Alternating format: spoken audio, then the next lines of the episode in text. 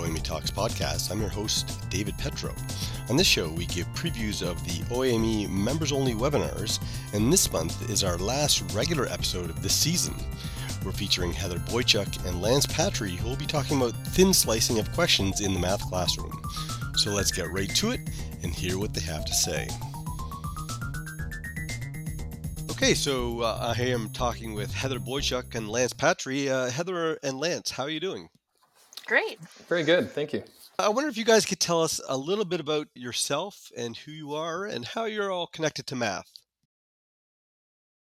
So I'm currently teaching at LaSalle Secondary School. I'm also the program leader there, and I'm lucky to have a couple of those nice de-streamed grade 9 classes. I consider myself a lifelong learner and someone who likes to try new ideas and also to foster professional growth. Okay, and uh, yeah, my name's Lance Patry. I'm a mathematics educator at LaSalle Secondary School in Sudbury. Uh, I consider myself a big stats geek, especially when it comes to uh, sports, which lends itself well to teaching uh, the data management course, uh, which Heather has graciously allowed me to teach. Uh, and I currently teach the 11U functions, 12 college math, and uh, 10 applied math this semester.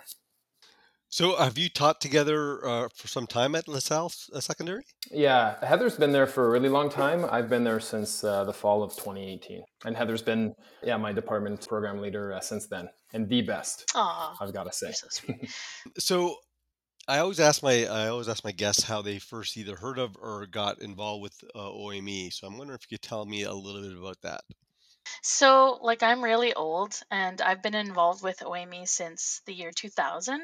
I first started off as a member of NOMA and then I became a chapter rep and a director. And I was president of the local chapter for a number of years. And one of the things I'm super proud about is our, we hosted the Math Olympics in 2005, which was a pretty big feat for our tiny little chapter. And, uh, you know, I've been worked, working with OAME on joint projects like TIPS4RM long time ago. I was a presenter for the Leadership Conference in 2007. But the main thing I think oh, OAME has done for me is it's given me an opportunity to learn for myself, but also to share that with colleagues. And that's how Lance and I came to do this. I always like to bring somebody to be present with me at conferences. And that's kind of my way to get to go to the conference, but also to to get people involved. Yeah, and with myself, I first heard of OAME back in the fall of 2008 when I was in Teachers College. Uh, my project for that year was to create a presentation that I would end up presenting at that spring's OAME conference. And the presentation ended up being on how to effectively teach math in uh, primary, junior, and intermediate levels using the smartboard. And then there was a long 15 year gap between that first OAME conference and my next one, which just happened to be this spring in Toronto. I had gotten hired permanent about six years in uh, to teaching, so after that 2009 conference.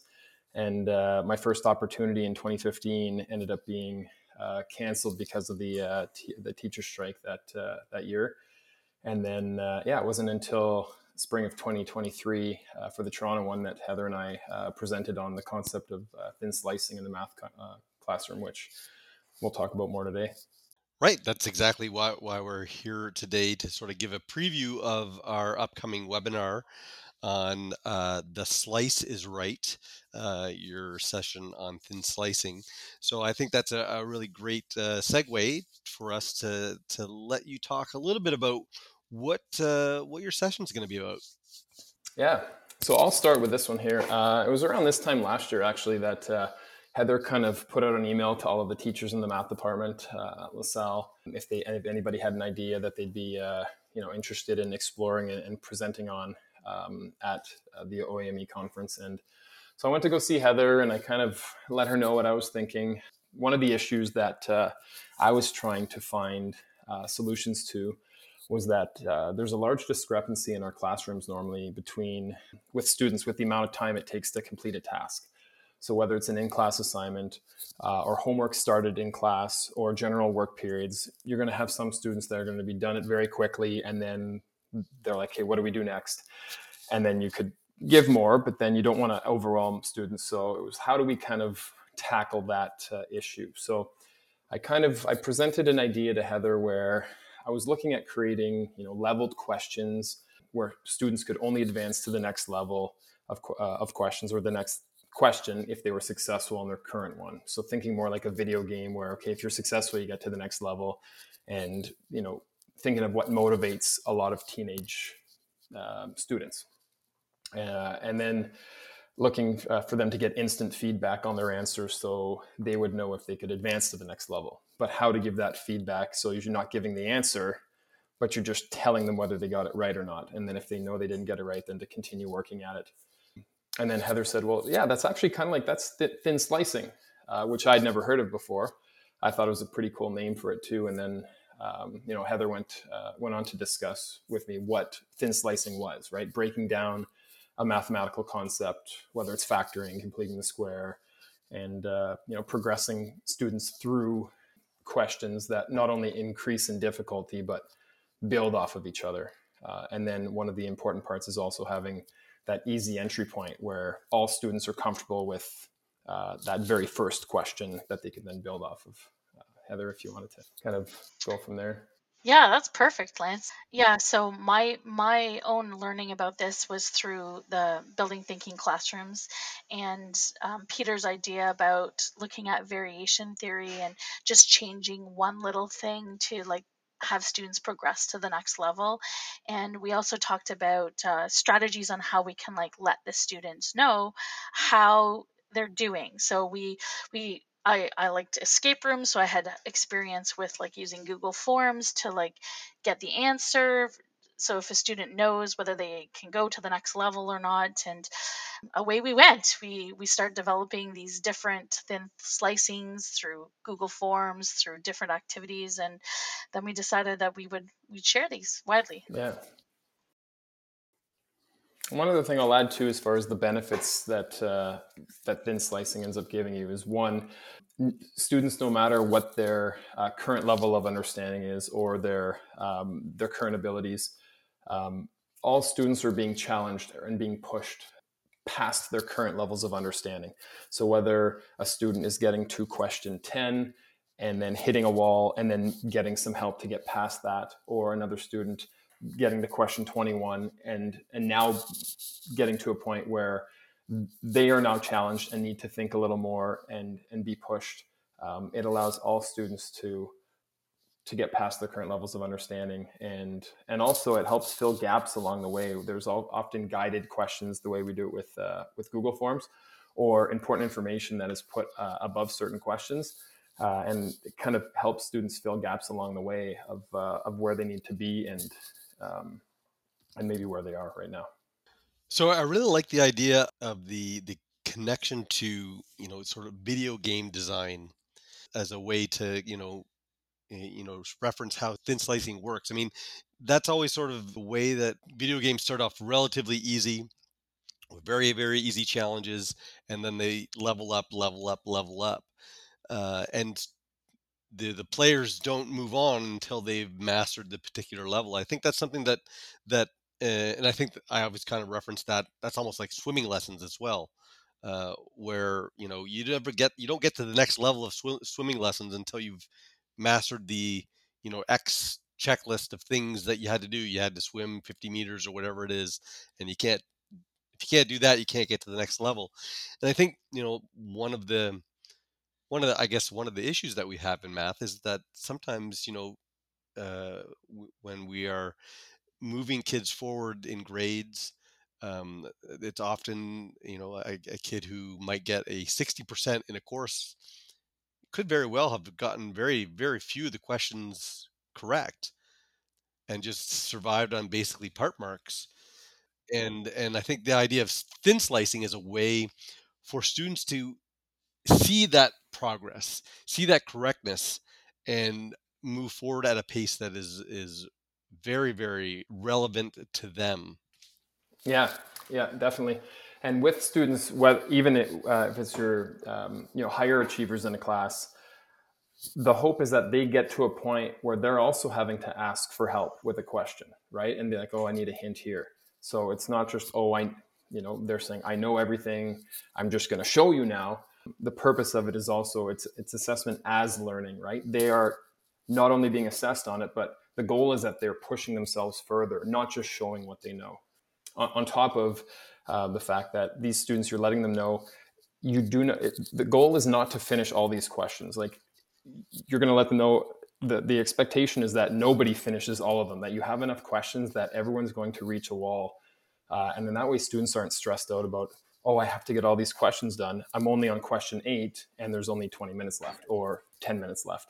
Uh, you're letting them know that it's, it's all about getting to, you know, that, whether we call it a wall or that question that is challenging enough where you can't kind of go further without more, you know, remedial help or uh, more practice. So I'm curious. I'm curious about. Uh, you mentioned using Google Forms. How does that come into play as you're doing these thin slicing, thin slicing questions? Yeah. Uh, so with Google Forms, I, I talked to Heather about the potential of using Google Forms and having whether it's you get one question done and then you, you submit and then go to the next page or how we would go about you know implementing these ideas and how to get the instant feedback. Um, so with google forms uh, it has a really nice feature called response validation that we would have all the questions on one google form page. So the student would either type in their name or their or their email would already be uh, automatically uh, registered on the google form when they start. Uh, you can add either pictures uh, normally, it could be even like screenshots of of uh, you know questions or uh, ideas as well. And then when they work through the questions, when they type in their answer, if they click on the next question and their answer is wrong, underneath that answer, it'll come up in red whatever message we want to send, like uh, whatever error message, whether it's try again or yeah, nice try or not quite, just letting them know that they got the question wrong. And then when they get it right, nothing shows up underneath their answer, which means they know, okay, that what I typed in um, is correct, and then go to the next question. Now, there's some challenges as far as um, what are possible correct answers that could be typed in a, a, wrong way. So you're looking at all the different ways that a student could type in, let's just say it was uh, factoring um, binomials or factoring a simple trinomial and having x plus 3 in brackets and then x plus 5 as your answer well, what if a student puts pluses, or sorry, puts spaces between the plus and the number? Um, you want to have all those possibilities kind of put in, and then students aren't thinking they got the wrong answer when really they, they got it right. And then they continue to move on each question and having that immediate feedback without giving them the answer. I'm constantly looking for different variations on ways to do that self-checking piece. So I recently discovered that you can do this this self-checking piece as well with um with the spreadsheets and it can do that same thing you know pop up a happy face if you got it correct. So you'll get to see some of our newer stuff that relates to that uh, at our session. Very nice. I know i've done a little bit of work on this um, both in Desmos, uh, using some of the self-checking features there in Desmos Classroom, and then we've also done some stuff where we've done uh, physical sets of questions, and we've used so kids would get a, a list of questions on a card, and the answers were written in UV ink and then they use like a UV light pen to yes, check yes. the answers, just as a sort of a fun way to check that too. So, yeah, there's lots of ways to, to do that self checking, and I think the self checking is really important because it helps keep the flow for students uh, so that they can move forward. Exactly. And when you make it fun and interesting for kids, they're going to buy in and stay connected to the problems longer. So I'm wondering now when you're setting up questions to make your thin slice repertoire for a particular subject. Uh, are you finding that there are some topics that are easier to do this for than others? Definitely, yeah, yeah. With uh, with some topic, I mean, the challenge is one. We'll take uh, you know completing the square for example. Um, the first challenge is okay. How where do we start? What what have they learned in the past that is going to relate to completing the square? So common factoring, right? Being able to factor out uh, that leading coefficient. So um, you want to have questions at the very beginning that deal with common factoring. And then even before common factoring, well, what skill would they need to common factor? And that's finding the greatest common factor between uh, two numbers, right? So it really takes a while to create these the right way, right? To uh, to kind of and there is no 100% right way it's that you know it's it's your professional judgment on on how you want to create these uh, but you're kind of creating a roadmap of of their entire entire educational career as students so far uh, of how to link their prior knowledge to the current curriculum expectations. Uh, and then once you get there, once you get to those level four questions, where if they get those right, okay, they, they're at you know the level four. Then thinking about what post level question, post level four questions would look like. So the ones that are above curriculum expectations for that grade. Um, so thinking about what the questions would be for one or two grade levels above uh, to push those students that are already at a level four uh, and and challenge them as well because the point is to challenge all students uh, during these activities yeah i think it's really important for students to well to to never i think that's one of the the uh, the thinking classroom sort of motifs where uh, you're never quite done. You know there's always going to be a, a next question. So like there's no point trying to finish because you won't. So now i'm, cur- I'm curious what kind of I, I it sounds like you're going to give us some examples to to look at. Uh, what grade level examples uh, have you done work with i know I, heather you talked about being in in uh, the de-streamed and and uh, but what else are we going to see there? We've got some grade 9 questions. We've got uh, grade 10 grade 11 i think lance did you end up doing some of the probability stuff too or did you we hadn't gotten to that? No, no, haven't gotten to to that. And and probability is one where it's it's not as linear as uh, some other topics because of the uh, endless possibilities. Yeah. Probability, um, endless possibilities of what probability questions could look like, right? Um, yeah. But uh, yeah, we have uh, we have ones on uh, you know common factoring, the equation of a line, uh, right angle trigonometry, solving. which you would see not only in your grade 10 academic, but your uh, grade 10 applied and your grade 11 course. Um, solving equations. Uh, Exponentials, like yeah. uh, like exponential laws, like multiplying, dividing, an exponent to an exponent, those kind of ones. That they're natural ones that work. Yeah. and this. with uh, with the Google Form uh, version of, of our thin slicing, because we have uh, Google Form versions and then uh, thinking class, uh, thinking classroom versions where you're not on a computer. But with the Google Form ones, uh, there's two main ways that we can deliver these as well. You can actually deliver it as a lesson where you have either examples or information before questions, and then a student tries one on their own. And then they kind of walk through it as a lesson. And then there's other ones where you would teach the lesson and then um, they would complete the uh, thin slicing Google form activity after the lesson has been taught. So there'd be less structure as far as uh, you know posted information before uh, questions. Now I'm curious, how have you found that students have uh, taken to this type of uh, activity in class? Yeah, with the Google Forms, they they really seem to like it. It's motivating for them to see what level they can get to, and that was when I first presented the idea to Heather.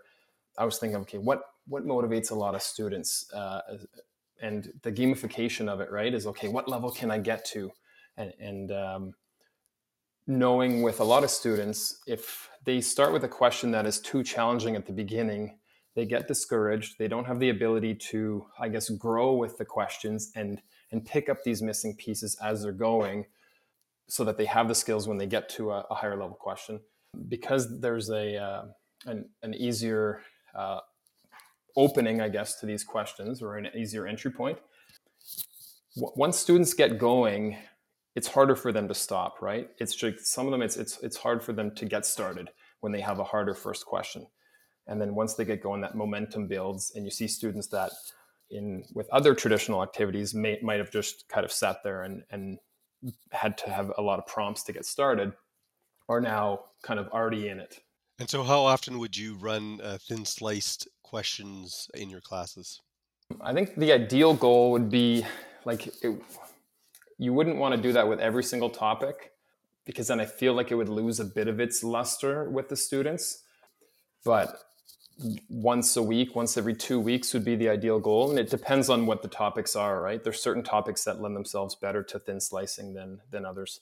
The ones where you, where there's a lot of prior um, learning that relates to that topic uh, is really good for thin slicing. Whereas ones where a topic like parabolas, for example, where other than you know relating first differences Uh, and second differences uh, as the tradition from or as the transition from linear to quadratic, there's not as much of an earlier base with that. Whereas with solving equations or uh, factoring, there's a lot more prior knowledge that you can use to build up to those uh, higher level questions and have an easier entry point. I find that um, I'm using a lot of thin slicing type ways of doing my classroom because I'm running Thinking Classroom all the time. However, I'm not using the our Google Forms as much, so that part of it keeps its luster, as he mentioned earlier. So you know, it's just that idea of gamification, but finding the right tool at the right time. Many of my lessons are, you know, a progression. It has that same feel of thin slicing, but it it might not have that self checking piece because it just can't. Yeah. One other uh, one other uh, bit of feedback that I've gotten from students as well. Some students don't like the the time aspect, like whether whether you give them 40 minutes or they always feel like, oh, I only have a certain amount of time, so I don't want to be penalized for not having enough time to complete them all. One thing is teachers that are administering these thin slicing questions, you always want to make make sure that you're giving students enough time to get to that level four if they can. You you want to allow them enough time to hit that wall. Not that oh they only got to this question they could have gone further they just weren't given enough time. So that's one challenge that's uh, often presented with um, with these google form uh, questions okay so we look forward to getting more detail from you at our live OAME Talks webinar session coming up in a couple of weeks. Uh, Lance and Heather, uh, thanks for talking to us today. Yeah, thanks for having us and uh, we look forward to your session. Our pleasure. That was Heather Boychuk and Lance Patry talking about their upcoming webinar, The Slice is Right. That webinar is for OAME members only on January 10th, and they can register at our MCIS registration site. This is the last regular episode for this season, but coming up, we have some featured speaker previews for the upcoming OAME 2024 conference in Kingston this May. So stay tuned for that and in the meantime, stay safe.